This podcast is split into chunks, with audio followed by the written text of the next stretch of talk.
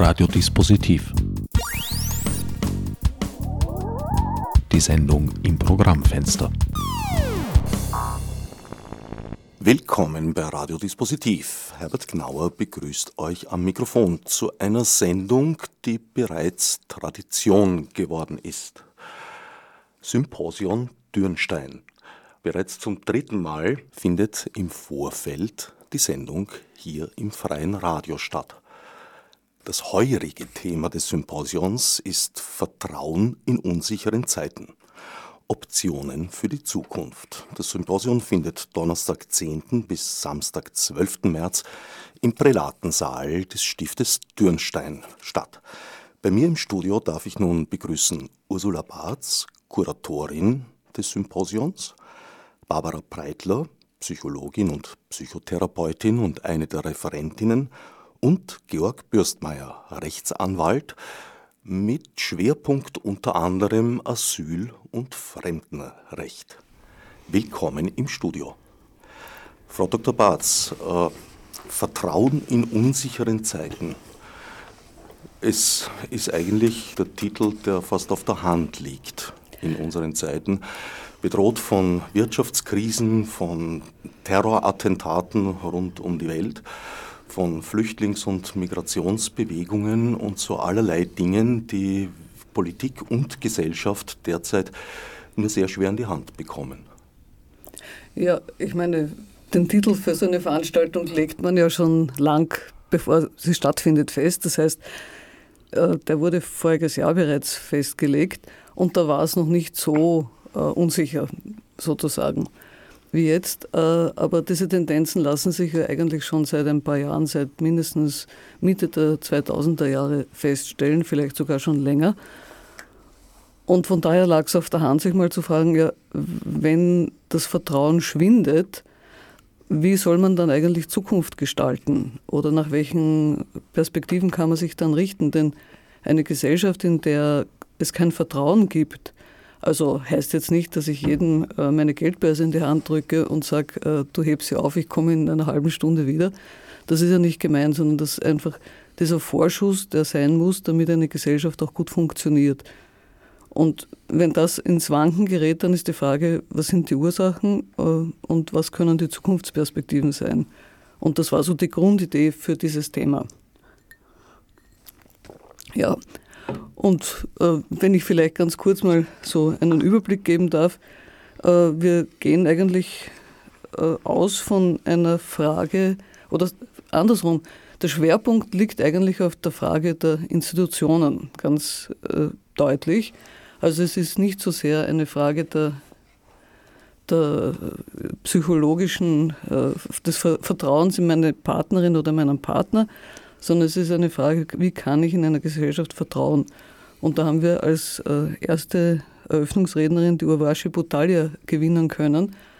Das ist in Indien eine der wichtigsten feministischen Aktivistinnen, hat einen Verlag gegründet, äh, einen feministischen, und die wird berichten über, den, äh, über die Situation, was passiert, wenn die Bürger das Vertrauen in den Staat verlieren. In dem Fall eigentlich die Bürgerinnen, weil es geht wesentlich auch um Frauen, die vom indischen Staat und von der indischen Rechtsprechung nicht wirklich geschützt werden. Ja, dann haben wir als nächstes den Andreas Weber am Freitag in der Früh, äh, der über Biologie spricht. Das äh, mag verblüffen, dass man das hineinnimmt, aber das Konzept der Biologie in den letzten, sagen wir, 20, 30, 40 Jahren war ja orientiert an einer darwinistischen Sicht der Dinge. Das heißt, äh, der Kampf äh, aller gegen alle, beziehungsweise der Stärkere kriegt Recht und es geht um das Überleben des Stärkeren. Das ist ein Paradigma, das komischerweise in der Biologie in den letzten zehn Jahren, also ungefähr seit Beginn der Krise, der sogenannten, äh, verschwunden ist. Und in der letzten Zeit spricht man viel mehr von Kooperation. Das ist überraschend, aber wahr. Und Andreas Weber ist einfach jemand, der da eine sehr weite und umfassende Sicht entwickelt und auch, glaube ich, eine, eine, äh, ja, eine wegweisende Perspektive hat. Dann geht es um das Europäische Parlament und überhaupt um Europa mit Anton Belinka und Ulrike Lunacek. Europa ist für uns ja der Referenzrahmen, der unmittelbare, oder ja doch der unmittelbare, nicht nur der mittelbare, sondern auch der unmittelbare. Also ist die Frage, ob man und wie weit man in europäische Institutionen Vertrauen setzen kann, angesichts ihres deutlichen Demokratiedefizits gelegentlich, schon wichtig.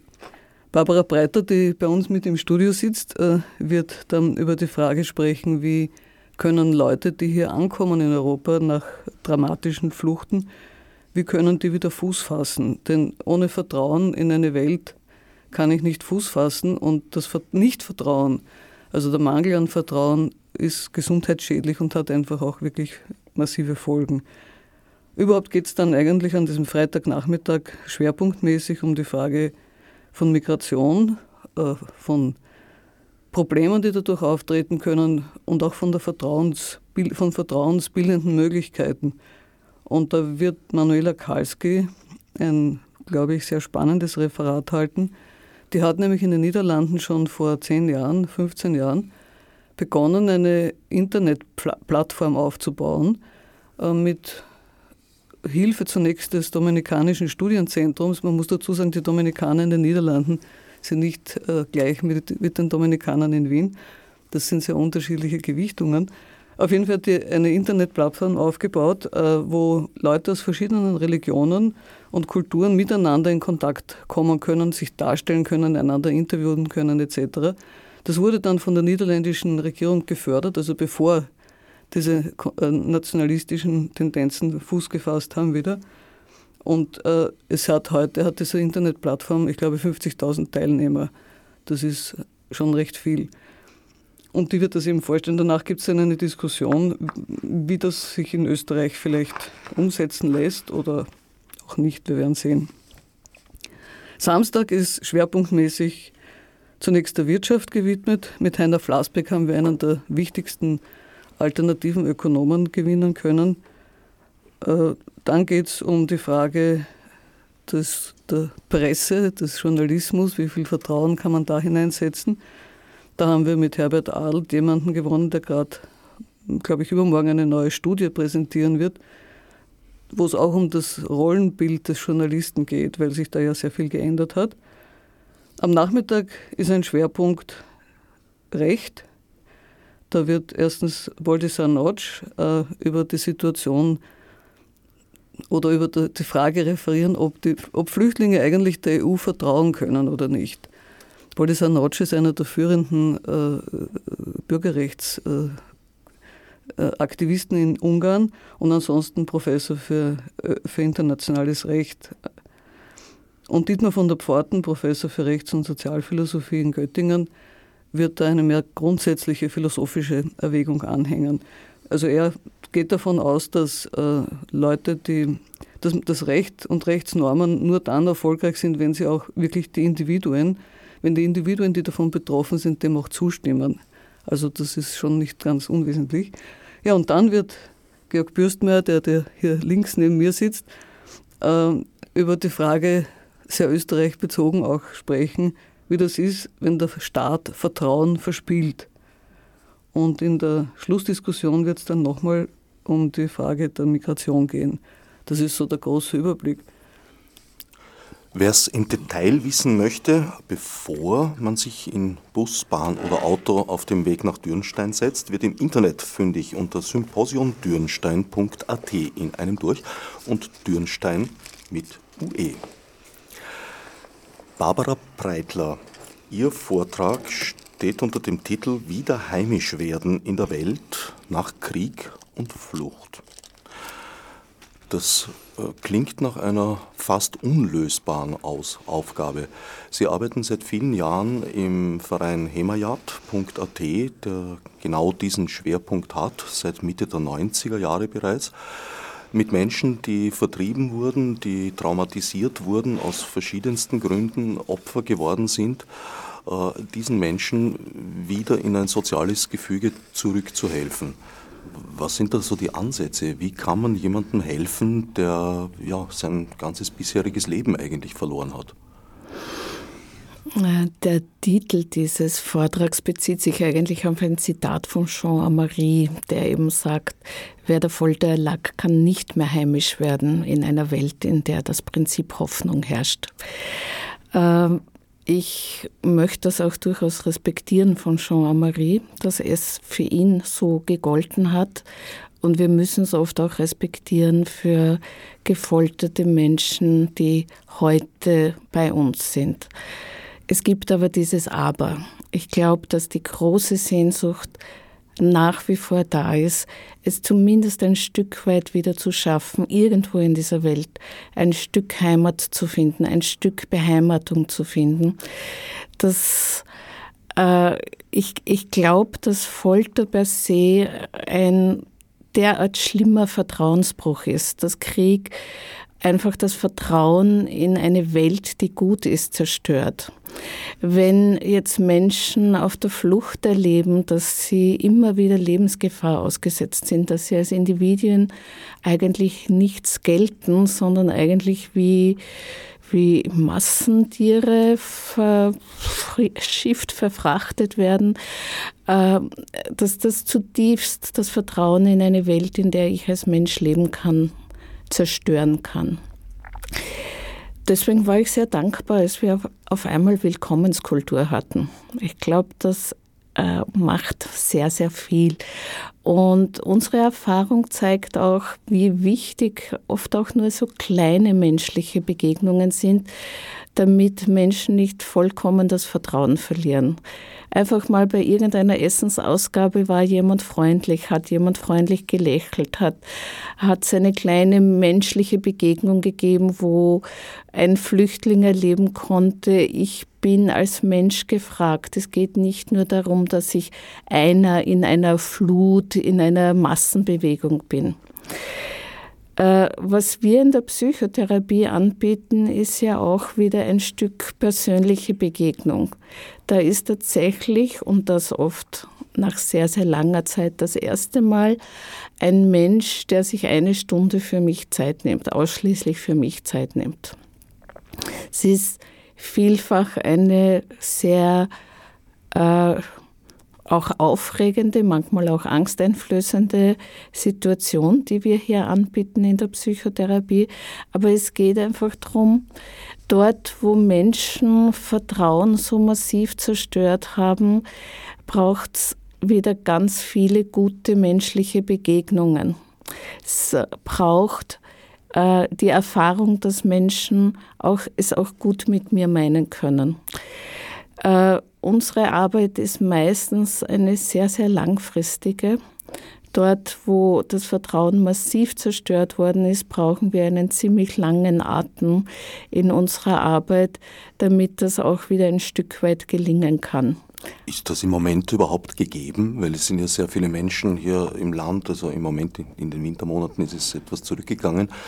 Äh, aber das nehme ich mal an, wird in den nächsten Wochen sich wieder ändern die ja Akuthilfe benötigen, aber voraussichtlich nicht oder in, sehr unsicher mhm. nur hier im Land bleiben werden.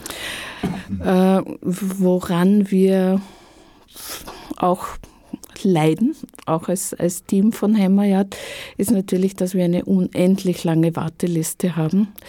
Äh, also da geht es noch gar nicht um die Menschen, die gar nicht hier bleiben, sondern es geht einfach darum, dass viel, viel mehr Menschen unser Angebot in Anspruch nehmen wollen, als wir es anbieten können.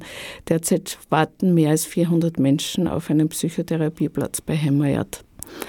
Äh, wir haben Schwesternvereine in den Bundesländern, schaut dort ähnlich aus. Also ich glaube, alle haben derzeit sehr lange Wartelisten. Ähm, es wobei Psychotherapie natürlich eine sehr spezifische Form ist und wir würden uns natürlich dringend wünschen, äh, mehr Ressourcen, vor allem finanzielle Ressourcen zur Verfügung zu haben, um dieses Angebot massiv ausweiten zu können. Ähm, aber es braucht natürlich auch viel psychosoziale Interventionen, weil es ja auch darum geht, menschliche Begegnungen, gute menschliche Begegnungen können ja überall passieren, wo zwei Menschen aufeinandertreffen. Und wir sind derzeit auch sehr äh, im Einsatz mit Schulungen von Ehrenamtlichen, von Lehrern, von Kindergärtnerinnen etc., was wir gerne machen, weil es geht durchaus darum, auch hier in Österreich Menschen ein Stück weit mehr Sicherheit zu geben äh, in der Begegnung und im Umgang mit Flüchtlingen. Also in der Akutbetreuung ist Hemayat nicht oder weniger tätig? Äh, in der Akutbetreuung sind wir relativ wenig tätig, weil das eigentlich dem Konzept der Einzelpsychotherapie nicht wirklich entspricht. Und meistens haben wir so ein bisschen Zeitverzögerung, bis die Leute dann wirklich bei uns ankommen. Wo wir aber tätig sind, sind in der Schulung und Begleitung von Helferinnen in diesem Bereich. Georg Bürstmeier, Sie sind als Anwalt sehr wohl in der Akutbetreuung tätig, wenn ich richtig unterrichtet bin. Sie unterstützen Asylwerber und Werberinnen dabei, ja, dieses Asyl in diesem Land vielleicht auch zu bekommen. Akutbetreuung würde ich jetzt nicht so sagen. Ähm, Asylwerberinnen kommen später zu mir. Das heißt meistens nicht schon in den ersten Tagen ihres Aufenthalts in Österreich, sondern erst, wenn sich abzeichnet, dass es in ihrem Verfahren Schwierigkeiten gibt. In den ersten Tagen gibt es äh, Betreuung durch ähm, Rechtsberaterinnen und Rechtsberater vor Ort ähm, und äh, zum Teil auch durch die anwesenden Communities. Das heißt, wir, wir wissen ja, dass äh, Asylbewerberinnen aus verschiedenen Ländern in Europa verschiedene Staaten ansteuern, äh, je nachdem, wer schon da ist. Die Asylbewerberinnen in der Schweiz setzen sich ganz anders zusammen als die in Österreich oder in Frankreich. Ähm, und da holen sie sich die ersten Informationen. Zu mir kommen die Leute erst etwas später. Äh, wer hat jetzt überhaupt tatsächlich Anspruch auf Asyl nach der Genfer Konvention. Meines Wissens ist ja eine persönliche Verfolgung dafür Voraussetzung. Ist das bei Kriegsflüchtlingen im sozusagen unter Anführungsstrichen Normalfall überhaupt so? Ähm, Anspruch auf Asyl im Sinn der Genfer Flüchtlingskonvention ähm, haben äh, Menschen, die befürchten müssen, individuell aus ganz bestimmten Gründen, nämlich Gründe der Rasse, Religion, äh, Nationalität, politische Gesinnung oder Zugehörigkeit zu einer bestimmten sozialen Gruppe, für den Fall ihrer Rückkehr in ihr Heimatland verfolgt zu werden. Ähm, das ist der seit Jahrzehnten stehende Flüchtlingsbegriff der Genfer Flüchtlingskonvention. Und der würde sozusagen reine Kriegsflüchtlinge eigentlich nicht mit umfassen. Menschen, die unter Anführungszeichen nur vor den Auswirkungen eines mörderischen Bürgerkriegs oder eines Kriegs geflüchtet sind, flüchten nicht für individuelle Verfolgung und eine Bombe hat in den allermeisten Fällen auch kein Motiv. Das heißt, äh, da, da, wird auch nicht an die Motive der Genfer Flüchtlingskonvention angeknüpft. Es ist aber seit Jahrzehnten ähm, nationaler und auch europäischer Rechtsstandard, dass auch für diese Menschen eine, eine eigene Form des Schutzes äh, eingeführt wurde, nämlich der sogenannte subsidiäre Schutz. Das hat unter anderem etwas zu tun mit dem Artikel 3 der Menschenrechtskonvention, dem, dem Recht auf Menschenwürde, wenn man so will.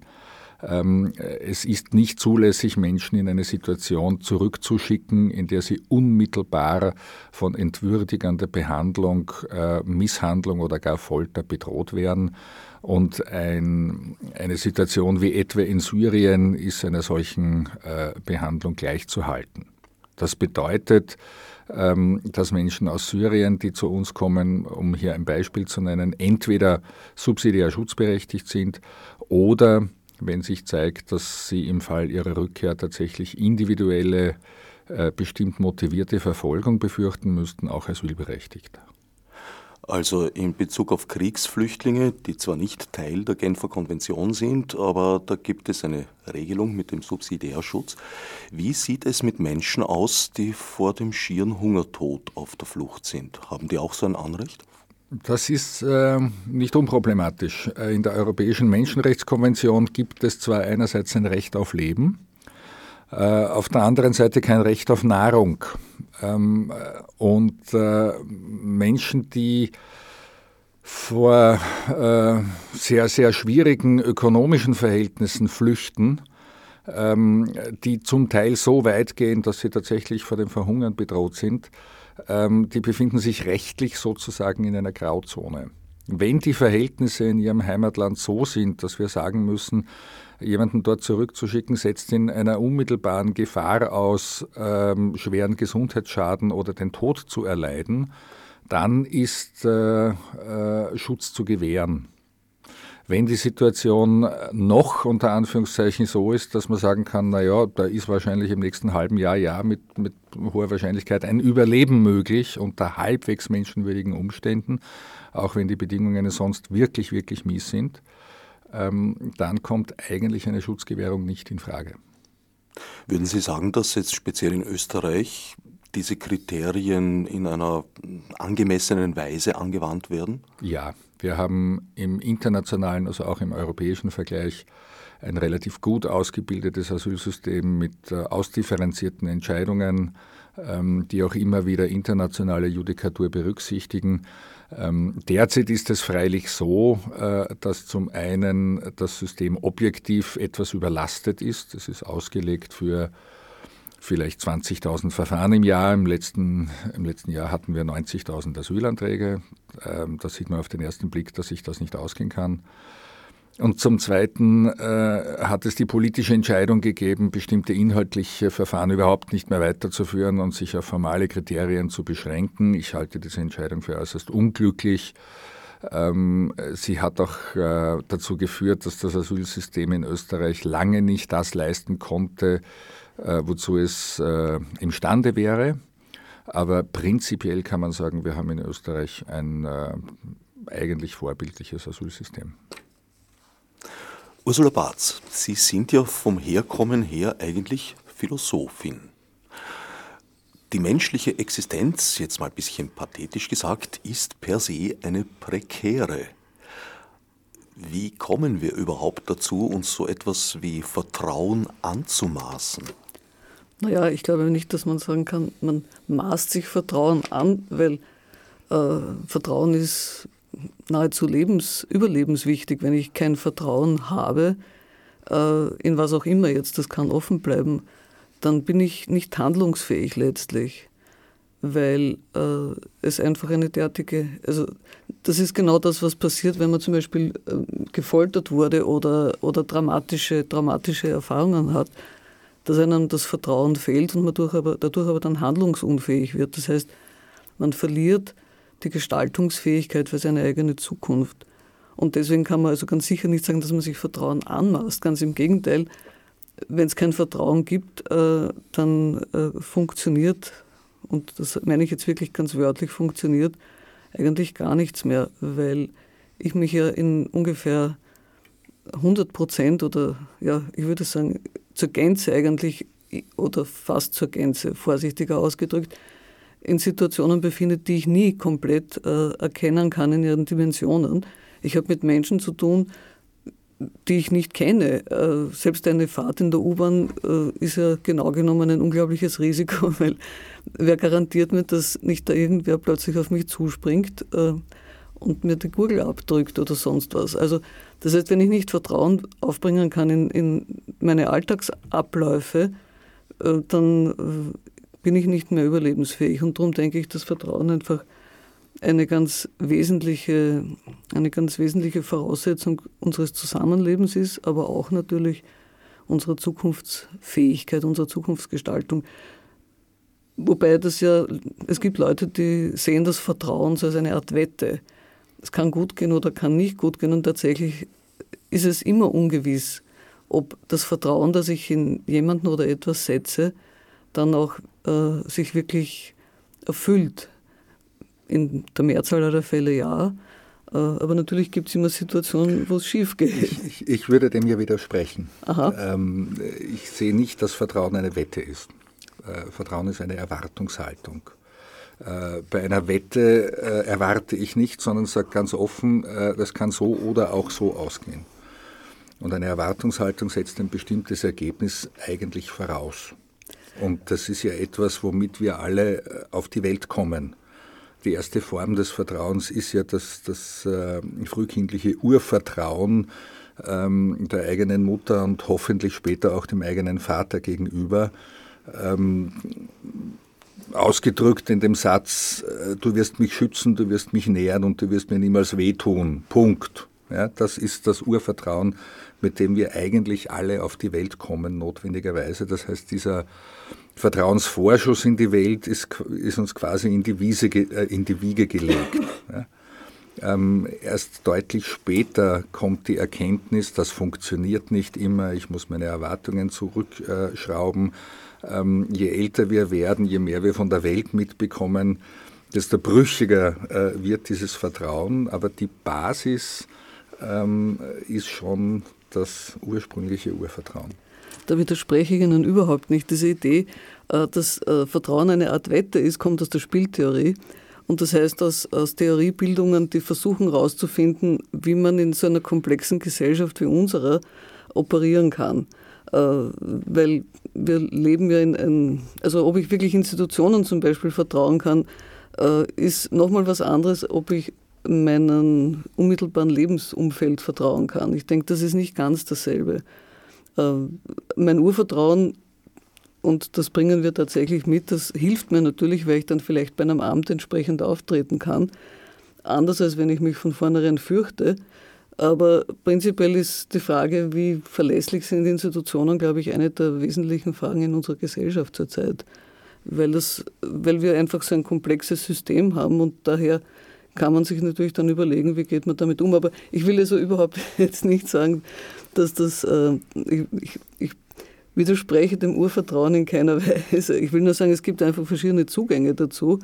Und äh, selbst für eine sehr kalkulierende Zugangsweise ist Vertrauen ein wesentlicher Faktor.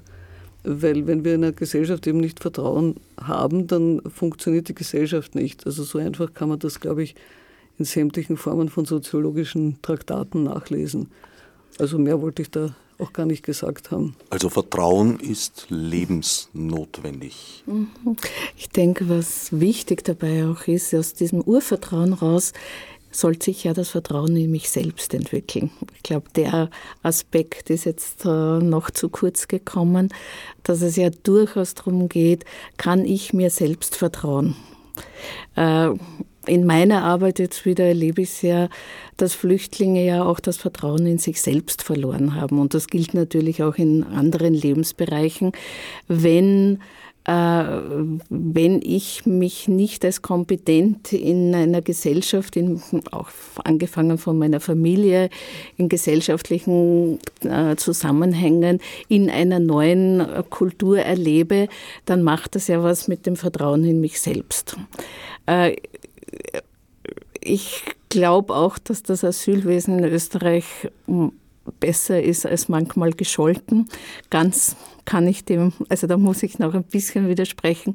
Ich denke, es gibt nach wie vor Verbesserungsmöglichkeiten, ziemlich viele sogar. Ich würde sagen, es gibt eine Menge Luft nach oben. Ja. Ähm, ich weiß nur, ähm, wie die Systeme in anderen europäischen ja. Staaten aufgestellt sind. Und da würde ich mal vorsichtig sagen, spielen wir im oberen Drittel der Liga. Sicher nicht on top of the hill. Ja, weil ich glaube, wir dürfen, also wir, wir brauchen also ich denke, es ist einfach ganz wichtig, da weiter äh, Dinge zu fordern, die einfach notwendig sind, wenn wir an Werte wie Menschenrechte glauben. Und eines davon wäre natürlich auch die, die Arbeitsbewilligung für Asylberechtigte, also Asylwerber, Asylberechtigte sowieso, äh, weil genau das so viel kaputt macht in das Vertrauen in sich selbst. Wenn ich als erwachsene Person in jahrelang gezwungen werde, von Wohlfahrt, wie auch immer die ausschaut, zu leben, verliere ich ja das Vertrauen, dass ich in der Lage bin, das zu tun, was erwachsene Menschen weltweit tun, für mich selbst und für andere zu sorgen. Und ich, ich, also ein, ein Teil, der ja in der Asyldebatte fast nie vorkommt, ist, dass Asylwerber oft wirklich mit Begeisterung Steuerzahler und Steuerzahlerinnen werden, weil sie einfach sagen, und jetzt gebe ich zurück, was ich gekriegt habe. Ich habe Vertrauen in mich selbst, dass ich mich als wertvoller Bestandteil dieser Gesellschaft auch einbringen kann. Allerdings sind wir konfrontiert mit einem Arbeitsmarkt, der selbst für sich genommen schon mal äh, ein gerüttelt Maß an Vertrauensverlust ausgelöst hat. Und aus meiner Sicht ist es sehr fraglich, ob man so etwas wie Vollbeschäftigung überhaupt je wieder erreichen wird. Muss ja auch nicht unbedingt sein. Man könnte auch durchaus sagen, Arbeit ist etwas, was getan werden muss und nicht unbedingt etwas, was geschaffen werden muss. Naja, ich glaube, Entschuldigung, ich glaube, es ist einfach so, dass das Problem, das sich im Moment stellt äh, und deswegen auch dieser Schwerpunkt des Symposiums auf, auf Institutionenfragen, ist einfach, dass zu viel gleichzeitig äh, sich verändert.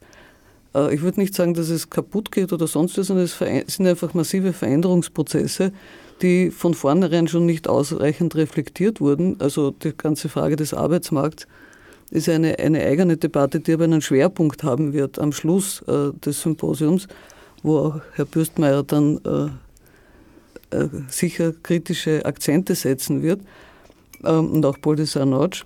Äh, aber das ist, ich glaube, da, da sind wir einfach, die, die, die ganze Flüchtlingsfrage kommt in einer Situation, wo wir selber offenkundig in unsere eigene Gesellschaft über weite Strecken auch Vertrauen verloren haben. Und dadurch potenziert sich das, beziehungsweise das Unglück ist auch, man kann dann sozusagen diesen Vertrauensverlust nach außen projizieren und auf die Flüchtlinge dann draufsetzen und die zum, zum, zum Buhmann machen oder noch, noch schlimmer.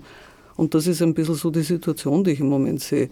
Und da muss ich dann auch natürlich sagen, dass unsere, äh, die Politik, soweit ich das verfolgen kann, die Entscheidungen, die getroffen werden, also von einer ziemlichen Orientierungslosigkeit zeugen.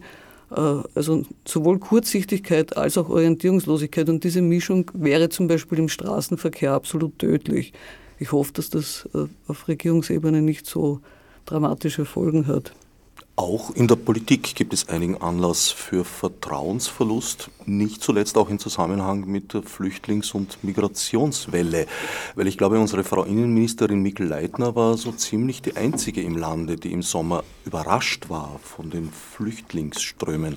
Weil immerhin hat sich diese ganze Sache über einen Zeitraum von mehr als zehn Jahren bereits am europäischen Festland aufgebaut und Griechenland in Bezug auf Wirtschaftsthemen im Fokus des Interesses, indes die Flüchtlingsfrage hat man nicht wahrgenommen, sondern ausgeblendet, auch in der Berichterstattung.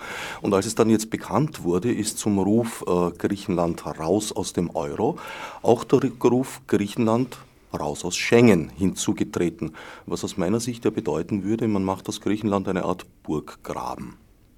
Ja, oder man macht einen Sündenbock draußen. Das ist ja auch äh, eine gute Methode, ab, äh, abzulenken von den eigenen, vom eigenen Versagen.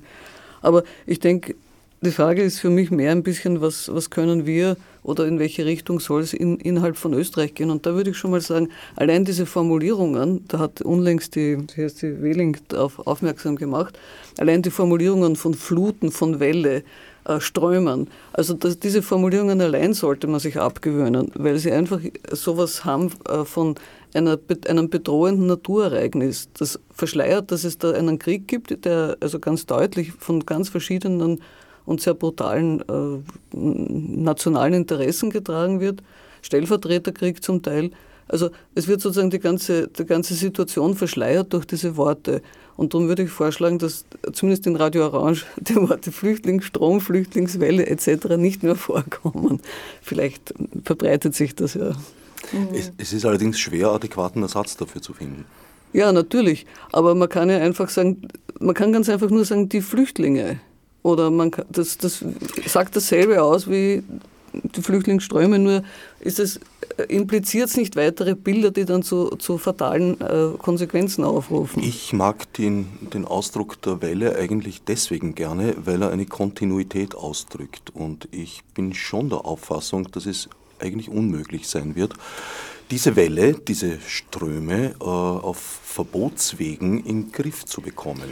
Ich glaube, dass das schon deshalb nicht geht und das ist eine Erfahrung aus den letzten 20 Jahren und, und, so lange, schon etwas länger sogar, ähm, beschäftige ich mich mit äh, Asylrecht und daher auch mit Fluchtbewegungen, ähm, weil ähm, Verbote oder auch die Taktik, Österreich möglichst unattraktiv zu machen, das Asylrecht zu verschärfen etc.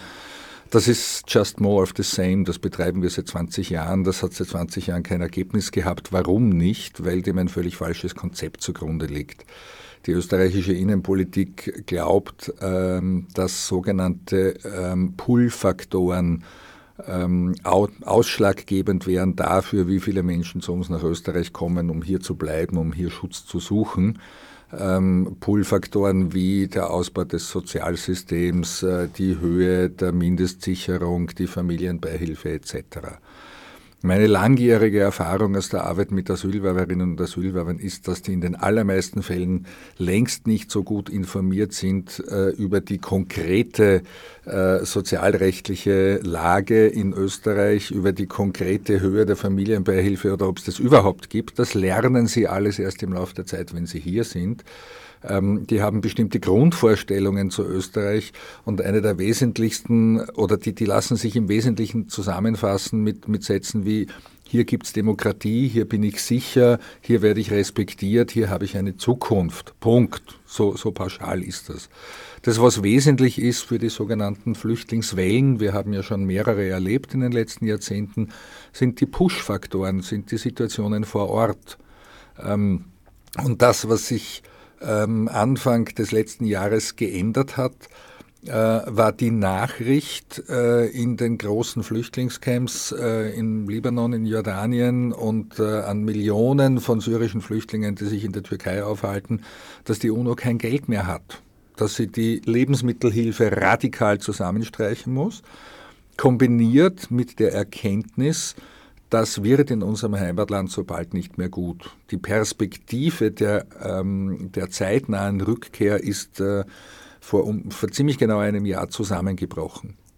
Und das hat dazu geführt, ähm, dass äh, viele Menschen entweder aus Syrien direkt versucht haben, nach Europa zu kommen, statt in den Libanon, äh, in die Türkei oder nach Jordanien zu gehen, ähm, oder dass äh, relativ häufig Familien entschieden haben, für die Zukunft ihrer Kinder ähm, nach Europa zu gehen.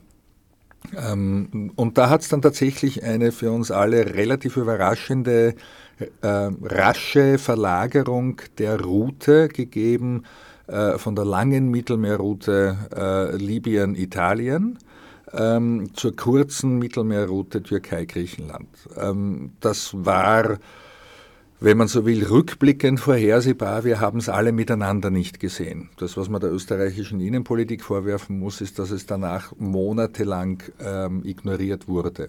Wir haben ja in, in der Asylszene in Österreich, sie ist nicht wahnsinnig groß, ähm, aber wir, wir kriegen in Wahrheit äh, Entwicklungen relativ rasch mit, weil wir merken, hoppla, wir haben auf einmal mit Menschen aus anderen Gegenden zu tun, die erzählen uns andere Geschichten. Die Geschichte höre ich jetzt zum dritten, fünften, zehnten Mal, da tut sich was. Wir haben in der Asylszene äh, in Österreich äh, ungefähr ein halbes Jahr vor der europäischen Politik begriffen, dass es im Kosovo eine Massenvertreibung gibt. Einfach weil wir die Geschichte so oft gehört haben. Ähm, und wir haben ungefähr im, im Februar, spätestens März mitgekriegt, da kommt jetzt was Großes auf uns zu. Die Innenministerin hat das noch Monate danach ignoriert und dann entsprechend panisch reagiert. Ähm, das ist deshalb tragisch, weil das Problem an sich, objektiv gesehen, ja viel kleiner ist, als wir alle tun. Wir geben ja in ökonomischer Hinsicht heuer und in den nächsten Jahren alleine für die Bewältigung der Folgen der Hypopleite ungleich viel mehr Geld aus äh, als für nochmal 90.000 Flüchtlinge, wenn die heuer wieder zu uns kommen sollten. Ähm, zwei, drei, viermal so viel. Ja, da redet kein kein, kein mhm. Mensch drüber, da kräht kein Hahn danach. Da werden Summen von 500 Millionen, von einer Milliarde Euro mit einem Federstrich vom Finanzministerium freigegeben. Das macht nicht mal mehr eine Schlagzeile. Ähm, wenn dann die Rede davon ist, dass es eigentlich grundvernünftig und ökonomisch gescheiter wäre, äh, Flüchtlingen, die sich in Wien aufhalten, eine Freifahrt zu ermöglichen, weil alles andere die öffentliche Hand viel mehr Geld kostet, gibt es einen Aufstand. Da reden wir von, von ein paar hunderttausend oder vielleicht ein paar Millionen Euro. Also von, von Summen, die ein Hundertstel, ein Tausendstel dieser Beträge ausmachen. das zeigt, dass es hier nicht um, um, um objektive Schwierigkeiten geht, sondern um subjektives Empfinden. Naja, ich glaube, es geht auch noch um was anderes. Das ist das, was mich eigentlich am meisten bestürzt.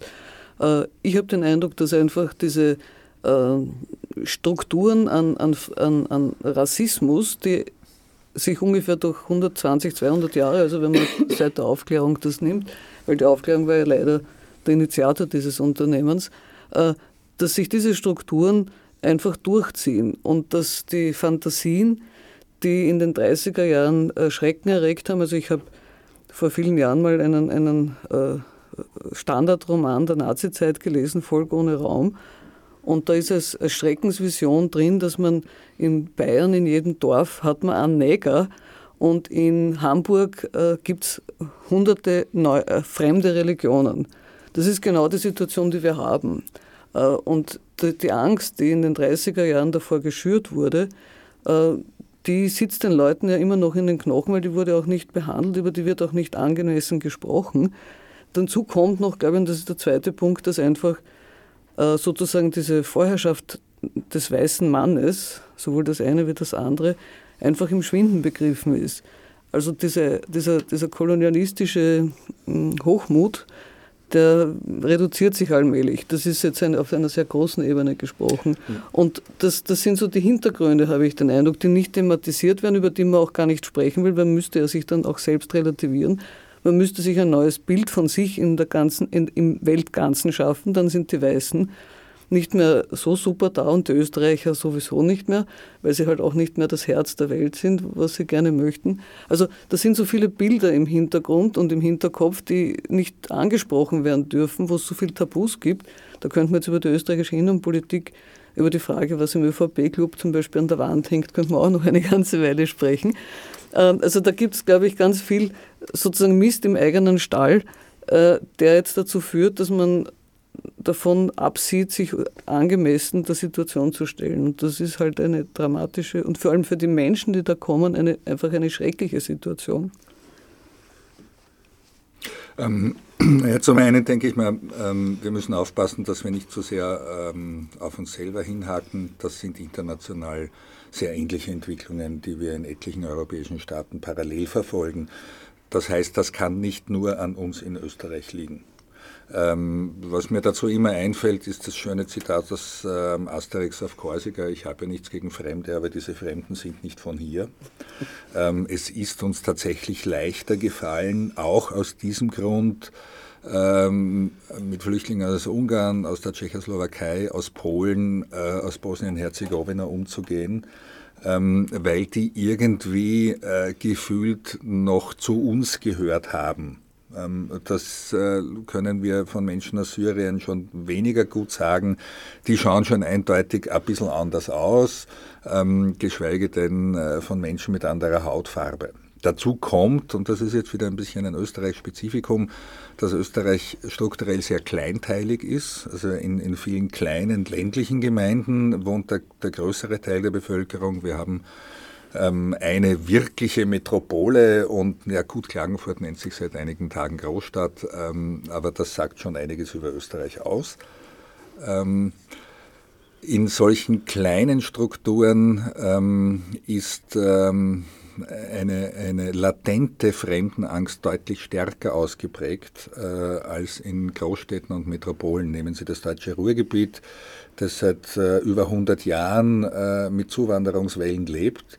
Nehmen Sie Wien, ähm, ich lebe in Wien im 9. Bezirk, wir haben im 9. Bezirk, ich weiß nicht mal wie viele Flüchtlingsgroßunterkünfte, sind es zwei oder sind es vier oder sind es fünf?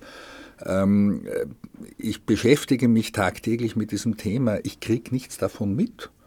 Ähm, weil das in großstädtischen Strukturen äh, beinahe untergeht. Ähm, und äh, das sind also bestimmte Faktoren, die dazu führen, dass es in Österreich ähm, etwas stärker ausgeprägt ist als vielleicht in anderen äh, sogenannten liberaleren Staaten. Ich wünsche mir in letzter Zeit manchmal, dass weniger medial über Flüchtlinge berichtet würde. Seit 20 Jahren in dem Bereich, meistens haben wir uns gewünscht, endlich Aufmerksamkeit für unsere Klienten zu bekommen. In den letzten Wochen, manchmal bin ich richtig froh, wenn fünf Minuten Nachrichten mal kein Flüchtlingsthema kommt, weil wir haben so eben genau diese Normalität verloren. Es ist immer alles gleich Krise, es ist immer alles gleich Katastrophe.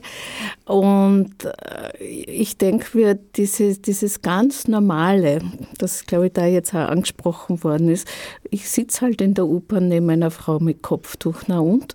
Äh, ist halt so.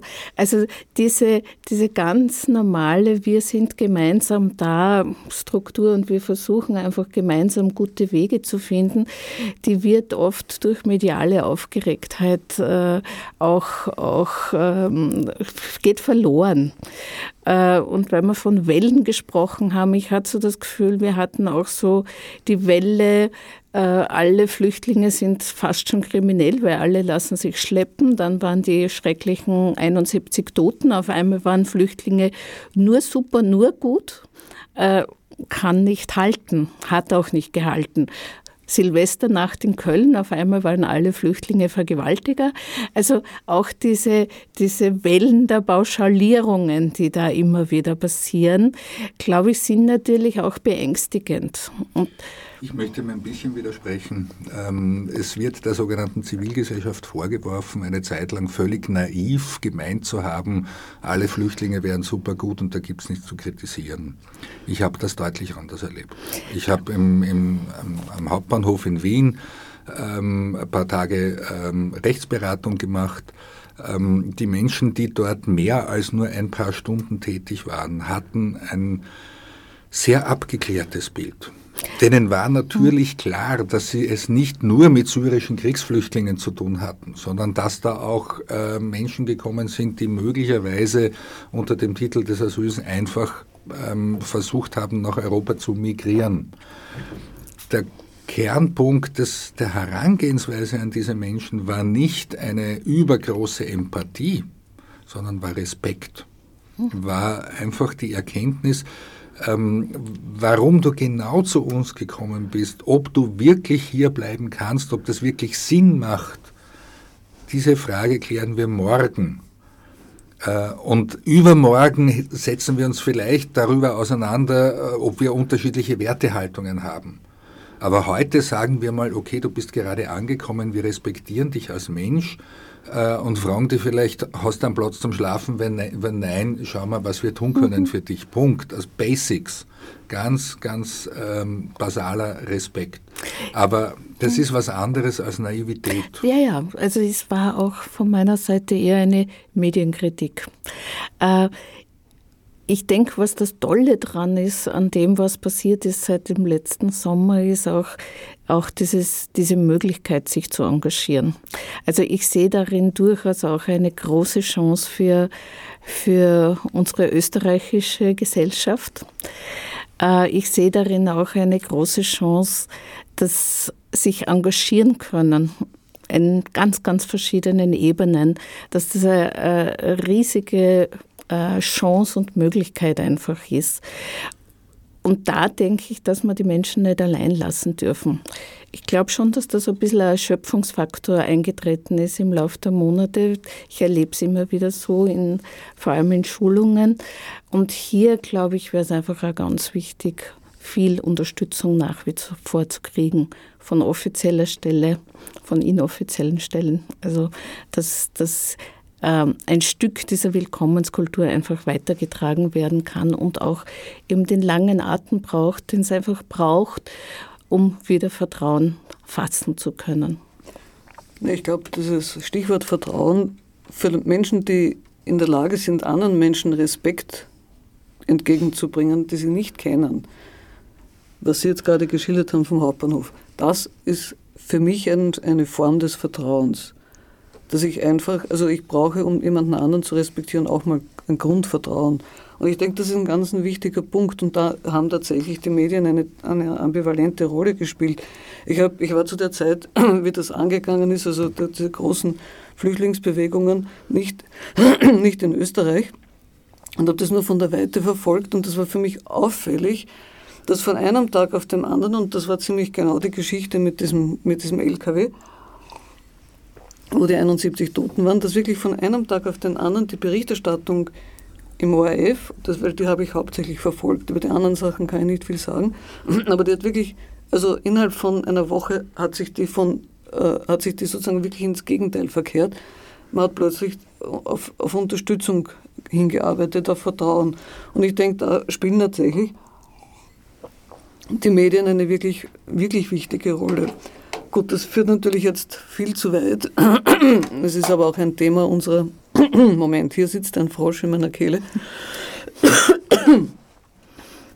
Das ist ein Thema, das wir bei Symposium Dürnstein auch verfolgen werden. Wie vertrauenswürdig ist Berichterstattung von Medien? Was kann man davon halten?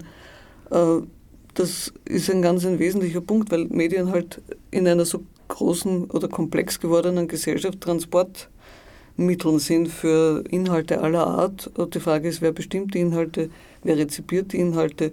Das wird dann bei unserem Symposium Dürnstein dann zu diskutieren sein. Allerdings äh, muss man auch sagen, also es geht ja sehr oft die, die gefühlte subjektive Wahrnehmung mit der Realität nicht ganz konform. Bereits lange bevor die Flüchtlinge, ob Welle oder nicht, bei uns sichtbar geworden sind, aufgrund mehrerer Betriebsunfälle, ich glaube, einer davon war, äh, dass sie überhaupt erst oder viele Menschen überhaupt erst in Bewegung gesetzt wurden, dadurch, dass ihnen die Mittel in den Lagern gekürzt wurden und sie davon nicht mehr ihre Existenz fristen konnten, war bereits hier die Wahrnehmung einer überbordend ansteigenden Kriminalität, was mit der Realität äh, durchaus nicht konform geht. Also meines Wissens, wenn man auf Statistik Austria nachsieht, sind seit Mitte der 70er Jahre äh, die Kriminalitätsraten in eigentlich allen Bereichen fallend, Ausnahme Betrugsdelikte, weil hier das neue Geschäftsfeld Internetbetrug zum Beispiel dazugekommen ist. Was kann man tun, um äh, diese verschobene Wahrnehmung wieder auf gleich zu bringen mit dem, was tatsächlich der Fall ist? Mehr, ich glaube, da ist mehr notwendig als ähm, berichten, berichten, berichten, was ist. Ähm, das ist also berichten, was ist, ist ein, ein Leitspruch für, äh, für anständigen Journalismus, von dem wir in Österreich im Übrigen auch im internationalen Vergleich sehr viel haben. Ich will nicht immer nur über das halbleere Glas äh, reden. Unser Glas ist in Wahrheit äh, vier Fünftel voll ähm, in vielerlei Hinsicht. Aber wir haben natürlich, was das fünfte Fünftel betrifft, ein Problem, nämlich dass ein nicht unerheblicher Teil der Bevölkerung, des sogenannten Elektorats, äh, sich aus den gängigen Medien, egal ob 1.0 oder 2.0, überhaupt völlig ausgeklinkt hat ähm, und äh, von den ähm, Parteien ihrer Wahl mittlerweile mit eigenen Internetsendern und, und Seiten bedient wird äh, und die sich dort in einem kompletten Paralleluniversum bewegen. Also das, was wir eine Zeit lang ähm, angenommen haben von, von Sekten oder Esoterikern oder linken Grüppchen, dass die sich aus der Realität ausklinken, ähm, das trifft mittlerweile zum Teil äh, für, für eine große Zahl von Menschen zu, von denen wir vor kurzem noch gesagt hätten, die kommen aus der Mitte der Gesellschaft. Ähm, das ist ein, ein, ein Metaproblem, an dem wir noch Jahre werden arbeiten müssen, diese Leute wieder in die Realität zurückzuholen äh, und sie überhaupt äh, dazu in die, in die Lage zu versetzen, sich mit Fakten auseinanderzusetzen, die auch wirklich verifiziert sind ähm, denn es stimmt schon, wenn wir uns die, die tatsächlichen Fakten anschauen, ähm, dann kann überhaupt keine Rede davon sein, dass Österreich in Kriminalität untergeht. Im Gegenteil, Wien ist eine der sichersten Städte der Welt. Allerdings äh, muss ich leider beobachten, dass auch die Politik durchaus nicht faktenorientiert sich gibt, sagen wir mal in der Öffentlichkeit. Äh, in Frankreich hat zum Beispiel Herr Hollande wenige Stunden nach den Attentaten im Dezember als eine der ersten Reaktionen verlangt, jetzt müssen wir die Grenzen schließen. Ich saß damals in Wien als, also würde ich mal sagen, durchschnittlich informierter österreichischer Staatsbürger und habe mir gedacht, na, ob das nur einen von diesen Attentätern aufgehalten hätte, hätte es nicht, wissen wir inzwischen. Sie hatten mehrheitlich französische oder belgische Pässe, es lag nur nichts oder nicht genügend gegen sie vor, also man hätte sie auf der Grenze nicht aufhalten können. Werden hier sehr oft nicht Dinge in Aussicht gestellt oder behauptet, die in dieser Form überhaupt gar keinen Sinn haben? Ja, ich glaube, dass einfach eine, was zu beobachten ist, ist eine, eine Fülle von Kurzschlussreaktionen, die offensichtlich aber auf, auf mangelnde Konzepte zurückgehen, sage ich mal. Ich weiß nicht, vielleicht widersprechen Sie mir, aber mein Eindruck ist, dass äh, die Politik in der Zwischenzeit auf dem Niveau äh, von manchen Massenblättern angekommen ist, in dem, was sie sagt. Es gibt allerdings, und das ist die andere Seite, äh, so was ich wahrnehme in Österreich, und das ist wirklich unsere, eine unserer größten Stärken, wenn ich das äh, aus meiner eigenen Beobachtung sagen kann, wir haben einfach eine, eine ziemlich gut funktionierende Verwaltung und eine ziemlich gut funktionierende Rechtsprechung. Und das ist, glaube ich, der Anker, wo wir wirklich eine gute Chance haben, äh, Vertrauen auch in unsere Gesellschaft zu haben und wo auch im Endeffekt sich neue Entwicklungen bieten können wir werden die Politik und wir werden auch die, die Frage, der, also die Frage, wie man die Politiker und wie man die Leute, die die Wirklichkeit verweigern, wieder auf den Teppich kriegt, das ist ein, ein großes Thema. Das Symposium Dürnstein ist ein schüchterner Versuch in diese Richtung. Vielleicht liest ja zufällig irgendjemand äh, von den Herren und Damen was oder vielleicht gibt es zufällig irgendwelche Leute, die daran teilnehmen. Man soll die Hoffnung nicht aufgeben. Auch das gehört zum Vertrauen vertrauensbildende Maßnahmen, nicht nur, weil sie auch kritisch ist. Beim Symposium Dürnstein 2016 Vertrauen in unsicheren Zeiten, Optionen für die Zukunft. Ich danke Ursula Barth, Barbara Breitler und Georg Bürstmeier für diesen kleinen Ausblick auf das, was beim Symposium Dürnstein 2016 in etwa zu erwarten sein wird. Selbstverständlich thematisch breiter. Auch wir haben uns heute auf die Flüchtlingsthematik sehr konzentriert, was sicherlich auch nicht zuletzt an mir liegt. Dieses Themenfeld spielt in meinen Sendungen zurzeit ja eine große Rolle. Details zur Veranstaltung, wie gesagt, im Internet unter symposiumdürnstein.at in einem durch Dürnstein mit UE. Fürs Zuhören dankt einmal mehr Herbert Gnauer. Odsnev Margur Mudnesi. Fichtis obsidruitar